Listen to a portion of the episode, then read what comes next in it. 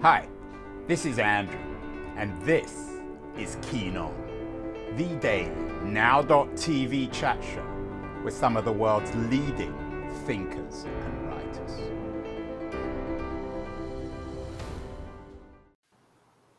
Hello, everybody. It's August the 12th, 2021. It's um, almost noon in California. And as so often on this show, on our daily show, COVID is stealing the headlines. I think the one word to summarize the current situation with COVID is confusion, massive confusion on an informational and an organizational sense. Most of us are still deeply confused about the nature of the plague, when it began, and certainly where it began, and above all else, where, if at all, it will end headlines today reflect that. Uh, Tony Fauci, uh, many of our heroes, uh, although he's not necessarily too popular amongst quite uh, people on the right, are suggesting that booster shots are likely, but um, of course, likely doesn't mean certain. Um, here in California, there's a lot of confusion about vaccine proof, how you show it, where you show it. Um, one of the interesting things is that much of the common wisdom is that minority communities are underrepresented when it comes to the vaccination rate. But the LA Times headline today suggests that Native Americans actually have the highest COVID uh, uh, rates, which is encouraging in some ways. But other headlines are really confusing. This out of the Washington Post today. Uh, I'm quoting it a majority of Americans in highly vaccinated counties now live in COVID hotspots. In other words, doesn't matter whether or not you're vaccinated, you're still likely to live in a hotspot. Uh, some people are so confused they're sneaking, according to the Post, extra coronavirus shots um, they're worrying that the J and J shot isn't enough. We've been through this in some ways, of course, before. This is certainly not the first pandemic, uh, even of the 21st century. The first, of course, was AIDS. And my author today, Emily Bass, uh, is a long-time um, journalist and writer and activist on, on the AIDS epidemic, uh, has a new book out to end a plague, America's fight to defeat AIDS in Africa, in our COVID saturated culture. I don't only want to talk about uh, COVID in terms of AIDS, uh, but I, I do want to begin on that front.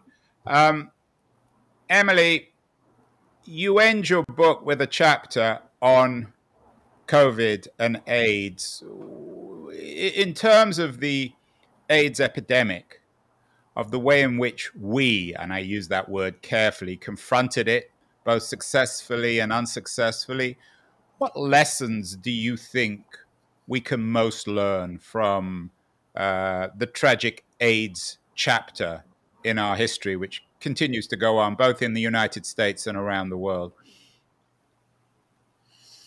Thanks for having me on, and thanks for the chance to talk about the relationships between these ongoing pandemics. Um, the reason that that um, HIV and the AIDS epidemic are not tragedies, first and foremost, is because of the um, the bravery, uh, the activism, and the insistence of um, people living with HIV and their allies that um, they would not die in silence, they would not die um, in stigma, they would not die in shame, and they would not die without government action and investment and action and investment on the part of the pharmaceutical com- companies to find effective treatment. And those effective treatments um, uh, arrived one by one. Um, some of us will remember that. So you have one drug and then two drugs. And then finally in 1996, you have three drugs, a cocktail of antiretroviral medications. Um, and that changes HIV from being um, a death sentence to being, for most people who have it, to being a chronic, uh, uh, lifelong condition that you can live a full life with. Um, and those drugs are prohibitively expensive when they are identified. That cocktail is ten to twelve thousand dollars a year in the U.S. So there's immediately an access and equity gap that opens up. It opens up in the U.S. between the poor and the wealthy, the insured and the uninsured, and it opens up worldwide between the global north and the global south. What happens then is a concerted anti-capitalist activist movement that says it is not okay to prioritize profits over people's lives. The drug prices come down due to the introduction of generic competition. And in 2003, um, George W. Bush, in the same State of the Union, where he um, effectively, you know, makes leaves no doubt at all that we are going to go to war in Iraq. Congress has authorized use of force um, some months prior. Um, announces a major American initiative known as the President's Emergency Plan for AIDS Relief, or PEPFAR, $15 billion over five years, with a goal of treating 2 million people on antiretrovirals um, in East and Southern Africa, the focal countries um, primarily, where there are only 50,000 people at that point on treatment. Um, Bush and PEPFAR are not the only initiative. The Global Fund predates PEPFAR, but what you have at that moment is um, a presidential initiative with a target, an audacious budget. It is the biggest, single biggest disease specific um, foreign aid intervention in American history and in world history. Okay, the single biggest one. And it sets this target, and that is way back in 2003. It exists to this day. It has sustained, sustained support over um, over now four presidents and nine congresses as has the Global Fund to fight AIDS, tuberculosis, and malaria, which is a multi. I, I, I, get, well, and we'll come to the to, to, the details of, of Bush and PEPFAR later in the conversation, Emily. But let's talk more broadly about the comparisons between COVID and AIDS, because when AIDS um, exploded in, in in, in media terms um, in the 1980s, it wasn't covered in the same way as COVID, was it? And it wasn't treated in the same way as COVID. We think COVID has been politicized, but from the beginning, AIDS was much more radically and um, chillingly politicized. Is that fair? I think we have to, um, you know, comparing and contrasting. Um, we're talking, I think, in matters of degrees. COVID led to stigma. It always does. So Asians were stigmatized. People were being attacked. HIV mm-hmm. came with stigma. Infectious disease comes with stigma, right? You have fear and stigma, and these things emerge.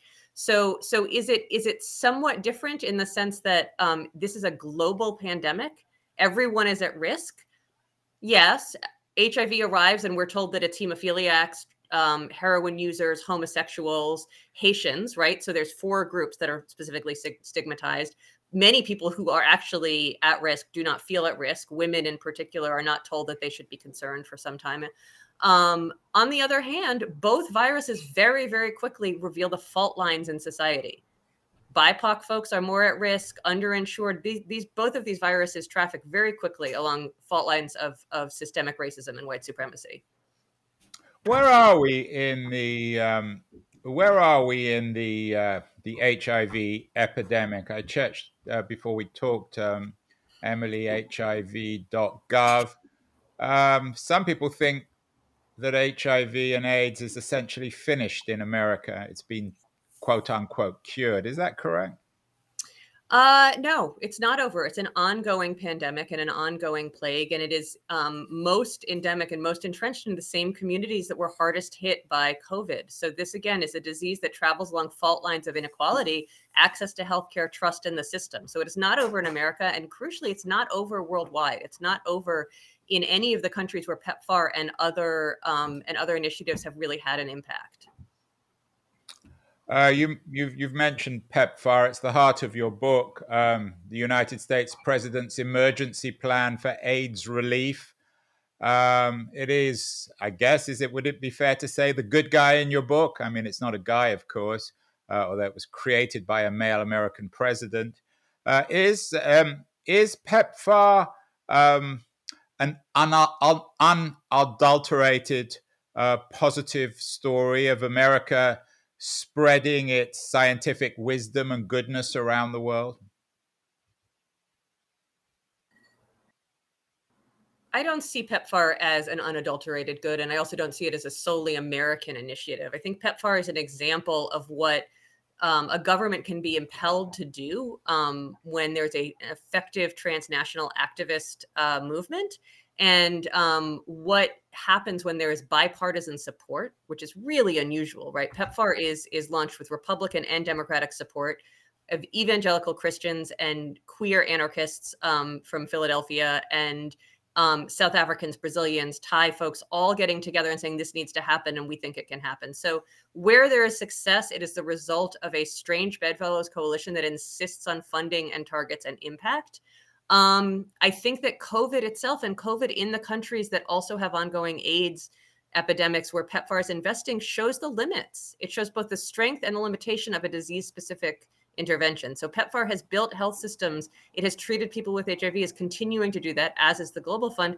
And you have raging COVID epidemics in countries where there is lack of vaccine access. There's medical apartheid again, as there was with HIV back when the drugs were available in rich countries and not in poor countries. Uh, you mentioned uh, the unusual, unholy perhaps alliances, bedfellows in terms of fighting HIV/AIDS. Today, as we know, uh, COVID is really deeply politicized, particularly in America, or maybe not just particularly in America, but in America. Uh, the, the, the politicization of, of COVID is, is self evident. Here we have a headline from Fox about Tony Fauci becoming one of the bugbearers on the right, blasted for saying that no doubt children three years and older should wear masks. Who knows if he really said that? Uh, uh, Rand Paul, one of the more conservative reactionary members of the American Senate, um, has apparently sent a, an official criminal referral on Anthony Fauci to the DOJ. Um,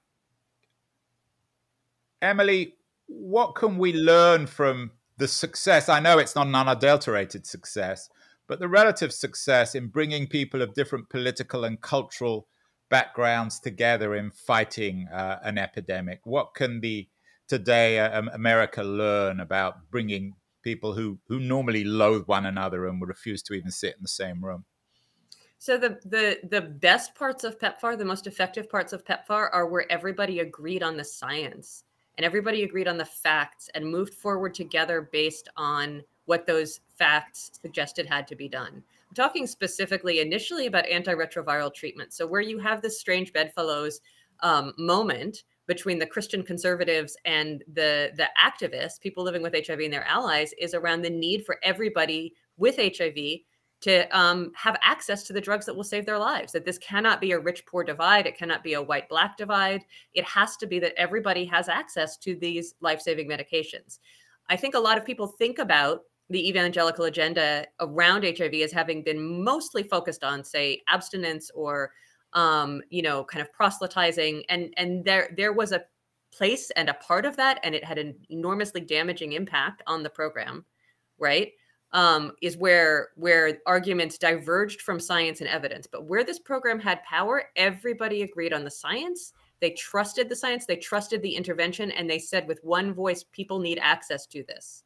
Right now, what we're seeing is the opposite. Right, right? and, I, and I want to talk to you a little bit about that, Emily. Um, you're, as I said, a journalist and, in a sense, a historian of epidemics because you've been covering AIDS so long, and, and, and your excellent book, To End a Plague, is also um, a narrative of your own involvement and your own relationships and trips to Africa and so on.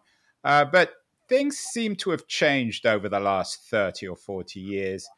Uh, next month, I have Lee McIntyre uh, on the show. He has a new book out, How to Talk to a Science Denier Conversations with Flat Earthers, Climate Deniers, and others who defy reason. Lots of books like that coming out. Um, is this new? Uh, the idea of science itself as the thing that divides people, or a faith in science, a belief in science. Did you have science deniers um, around the AIDS epidemic? Absolutely, absolutely. I mean, um, President Thabo Mbeki uh, and South African president um, at the beginning of the 21st century, um, and his Minister of Health, Manto Tshabalala Msimang, both um, questioned whether antiretrovirals um, were poison or whether they were effective, and whether HIV was the causative agent for AIDS. And the um, as a result of, of asking those questions and and seeding those doubts and then failing using those doubts um, spurious doubts and spurious um, scientific questions um, uh, as as the reason to not implement a national AIDS treatment program, to not move with speed um, in the country that was the epicenter of the epidemic. So, and the, the modeling um, that's been done since um, since those days, and now South Africa has the largest AIDS treatment program um, in Africa, um, shows that that denialism, that doubt, um, that departure from the scientific evidence cost hundreds of thousands of lives. There were I, I understand that, but do you think that this science denial that you find, particularly it seems on the right, anti-vaxxers and, and others, do you think that's relatively new in America, or did it exist? I take your point about some of Africa's politicians, but I, I didn't. I don't get the sense, although I, I don't know much about this, certainly compared to you, I don't get the sense that you had an aggressive anti-scientific lobby or anti-science lobby uh, in the AIDS debate in the United States there were AIDS denialists in the in in the United States. There were 100% AIDS denialists. There were people who, including George Bush, who launched PEPFAR, who suggested that maybe condoms weren't effective, um, who fudged the evidence. I mean, I think that that we have a long history of ignoring the evidence about you know whether you it's abstinence um, as as an effective way to um, keep young people safe and healthy and have positive um, senses of their sexual identity whether condoms work. And we definitely had HIV denialism here in the US. Um, so I, I, don't think that it's an entirely new thing um, at all. You mentioned George W. Bush. You begin your book uh, with him and your ambivalence about him. He's one of the central characters in your book. Um, we had um, very recently Juan Cole, the um, uh, the historian of, of Muhammad and of the Middle East on the show. He argues that George Bush's invasion of Iraq was the worst foreign policy mistake in American history. Uh, the New York Times uh, journalist uh, Robert Draper, To Start a War, his book about uh, American invasion of Iraq pretty much concurs with Draper. And yet, I'm not. You're not. You're, not here to talk about Bush's general foreign policy in terms of Iraq or Afghanistan, but it seems as if your book suggests that PEPFAR came from Bush, and that Bush emerges out of this uh, in a much more positive light than many gave him um, credibility for in the at the time. Is that fair? Bush and his West Wing staff um, researched Kick the Tires on, ideated, and launched PEPFAR. And then they did that in the context of an activist movement and a bipartisan Congress that really wanted to see action, which is very similar to what we have right now in America around the desire for a global American COVID response. We have an activist movement, we have bipartisan support in Congress, and we don't yet have the equivalent um, ambitious, audaciously funded plan right for COVID that we'd like to see um, from from this White House. But Bush and his team um, bring this to light, and they bring it to life. Um, and I think one of the things that's important to to counterbalance, though, is it's absolutely something that they launch. It it, it persists and exists now for 18 years. Um, and that is not a result of Bush. That is a result of all of the other folks who have come in and made it work and sustained it. But it comes to light and life from this administration that was absolutely at the same time that it was really taking care and thought and ambition in in launching essentially a war on AIDS in Africa based on evidence, um, launching us into a disastrous war um, that has changed the course of history um, irrevocably, irrevocably for the worse. How would you explain these this this parallel phenomenon of of one extremely wise policy and generous policy and one catastrophic one? Is it a just loss of judgment? Is there some sort of morality involved in which Bush manifested it in terms of confronting AIDS in Africa, but didn't when it came to invading Iraq or Afghanistan? I'm not a historian of the wars in Iraq and Afghanistan, so so I can't I can't fully answer that. I can say well, that. Let, let me let me rephrase the question then. What can foreign policy experts who have disgraced themselves over the last 20 years on both both progressive and conservative sides. Mostly they were in support of these catastrophic wars. What can we learn from uh, PEPFAR uh, in, in terms of rethinking American foreign policy? So PEPFAR is an example of American foreign aid that worked. It worked both in the countries where it was deployed and it worked in terms of sustaining support. And I think that the within Congress, right? It gets reauthorized, it gets its budget. Um, it continues to exist to this day and it ought to continue into the future. So those are that is a lesson because the the broader foreign aid establishment and endeavor in the United States ever since John F Kennedy launched USAID in 1961 has been subject to a great deal of criticism, ambivalence. Do we do aid in Americans' interest? Do we do it for because we're good people? Um, so it's really an example, and and and frankly, just a myriad array of boondoggles, right? Projects that you know, bridges to nowhere, and roads that don't get built, and poorly conceptualized, overblown budgets and and overhead. So this is aid that works, and the lesson is if we want to do aid that works in the health space, which we certainly do, we certainly need to. This is not a model to replicate with every element, but to take very seriously in terms of what it proves can be done which is having impact and sustaining support over the long term. One of the funny things about reading your book, Emily, is that characters who are now very well known in America, Tony Fauci, who I'd never heard of really before the coronavirus crisis, and Deborah Birx, who um, who, who was very prominent in the Trump administration and, and, and has come out of, of that experience um, with very bad public relations are central characters. Would it be in your narrative? Would it be fair to say that the the Fauci and particularly Ver, uh, Birx are the heroes of the first American response to HIV/AIDS? My heroes are always the people living with HIV who made it happen. So my heroes are, are named in the book, and there are many others, but Lilian Mworeko and Yvette Raphael and Richard Lusimbo um, and Sipho Kazim-Tati and countless other people living with HIV who demanded action and who showed that it was possible to take antiretrovirals if you were Black and African. Um, those are my heroes. Um, Fauci helped design the program, and that was and led the effort to get a, a an ambitious, target-driven initiative in place with Dr. Mark Dybul. And Ambassador Birx, at the end of um, the the post that she left when she became the coronavirus task force coordinator, was leading the PEPFAR program with an enormous target-driven emphasis on achieving epidemic control. And as I talk about in the book, there are pros and cons to the way that that she and the program were tackling epidemic control. Um, but they were trying to end a long-term epidemic, and I think that that is um, that is um, laudable and is something that kind of drive and desire is something we need we continue to need.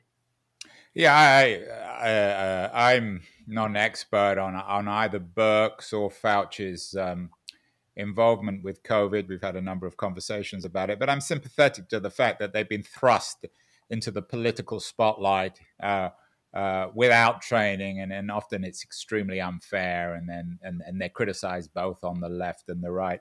Um, let's leave America f- for the rest of the conversation, um, Emily, because the subtitle of your book is America's Fight to Defeat AIDS in Africa, not in America, but in Africa.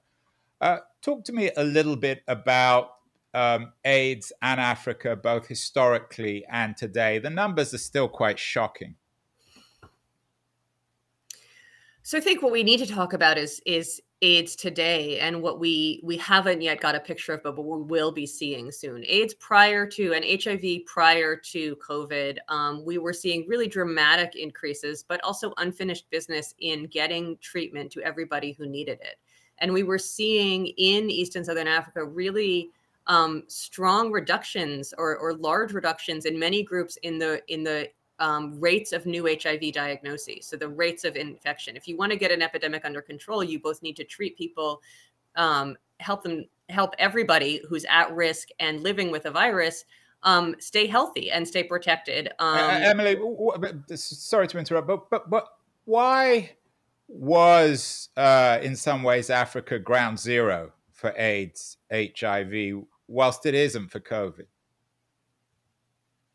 Well, I would dispute that. I mean, there's. Well, I, I, put those terms carefully, but um, it, it, certainly was much more centrally, or has been much more centrally in the the narrative of HIV/AIDS than it has in COVID. Maybe because we're not reporting it properly. I don't know. So Africa at the moment has a raging, out of control COVID epidemic that is that is taking health systems to the brink and beyond. Um, the countries that are central in the in my book, um, Uganda and South Africa, are in the midst of criminal COVID surges, and I say criminal because there are no vaccines there. So I think it's very, very important to realize that we actually where the book ends, which is um, COVID has not yet become um, a raging pandemic um, in those countries um, at the point that the book ends. That situation has changed. So COVID is raging in Africa, um, and we need to end the medical apartheid that that has vaccines in some places and not in other places. I want to also just say, in in the interest of sort of correcting and calibrating contrast, that the rates of HIV in some communities in the U.S. today, okay, in communities of color particularly among gay men and other men who have sex with the men, are comparable to the rates of HIV in African countries. So what we what we don't have is really um, accurate narratives or depictions of where this pandemic is, and that is in part because the stories of people who are most impacted by pandemic are often hidden. Okay, you know they are often marginalized and not told. The numbers I found is uh, on Avert is that 38 million people are living with HIV globally 19% don't know their status. In other words, they don't know they're living with it. Is that an accurate number? I think that's an accurate number. I think the the, the number that I wanted to raise up um, earlier is is that we haven't seen a reduction in the um, global rate of new HIV infections year after year after year. Even as we've ex- accelerated treatment and getting more people on treatment, we have not made a dent in the number of people that are getting infected. And the reason you get infected with HIV, the reason the things that put you at risk are structural structural factors often. Um, it's the things that um, that you you know what makes someone have sex without a condom or have sex with multiple partners. Um, sometimes it's pleasure, sometimes it's desire. It's all of those things. Sometimes it is um, income precarity, housing precarity, um, you know, and climate related, you know, drought, famine, hunger. And what we're seeing with COVID and with climate um, crisis concurrently are an exacerbation of the factors that put people at risk for HIV. And particularly, I have been lifting up recently when I've been talking to people, adolescent girls and young women.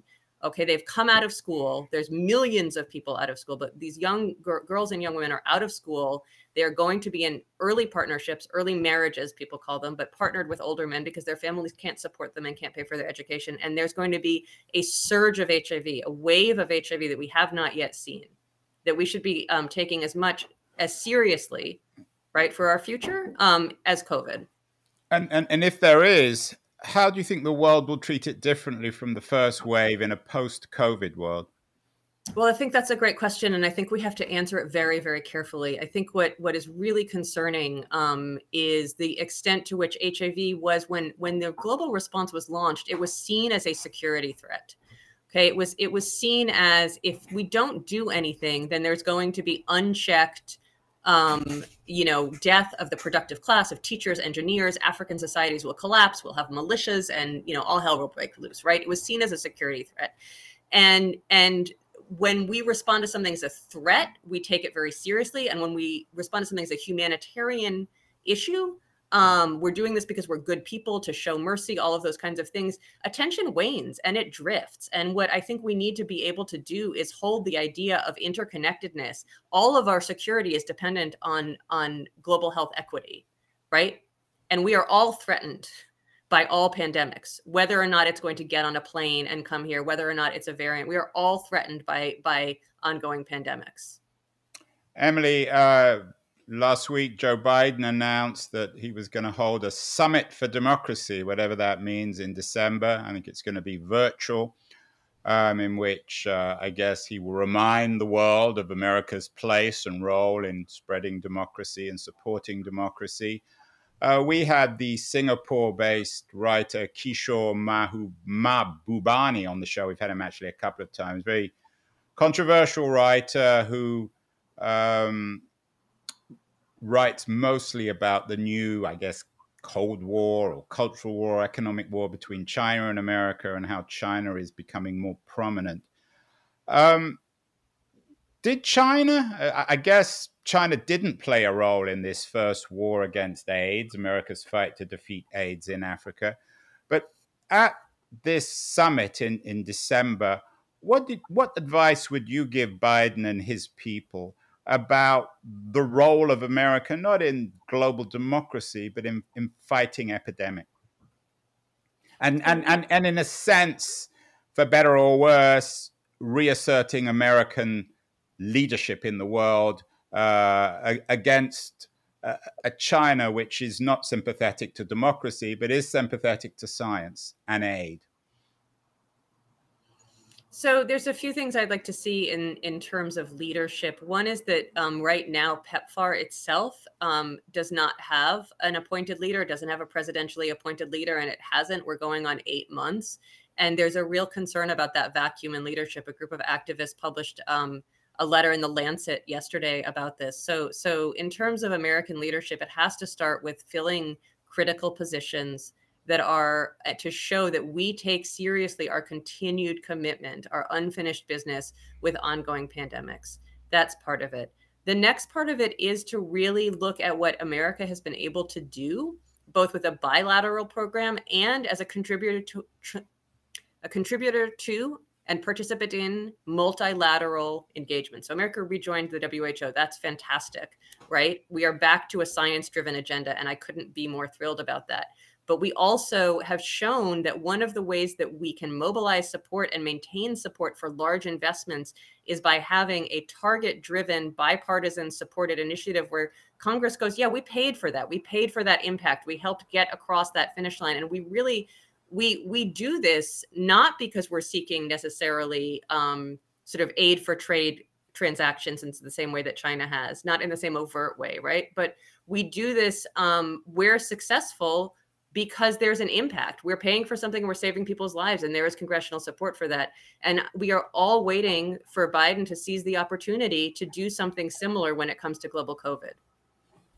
Well, yesterday we had Lauren Etter on the show, a wonderful new book um, about vaping and the role of big tobacco. Earlier in this week, we also had a, a book about paradise and the role of PG&E and the terrible fires in California. So it's really important and encouraging that we have such uh, wise and dedicated journalists like those two and Emily Bass on the show today to end the plague, America's fight to defeat AIDS in Africa may not be the most fashionable subjects right now, uh, but it's enormously relevant both to American history, to reassessing the last 25 years of America's role in the world, and of course to COVID itself. So it's a book that needs to be read. It's also very readable and interesting and full of interesting uh, stories about uh, Emily's adventures around the world, particularly in Africa. Uh, Emily, congratulations on the book. Um, a lot of work being put into that. I know you're in Vermont at the moment on a well deserved vacation. In these strange sort of post COVID, post COVID days where we're not sure what to do or what COVID even means anymore, what else should people be reading? So um, there's a wonderful book called called Freezer Door by Mattilda Bernstein Sycamore, um, and she likes to say, um, if we can't find the language for something, then we need to invent it.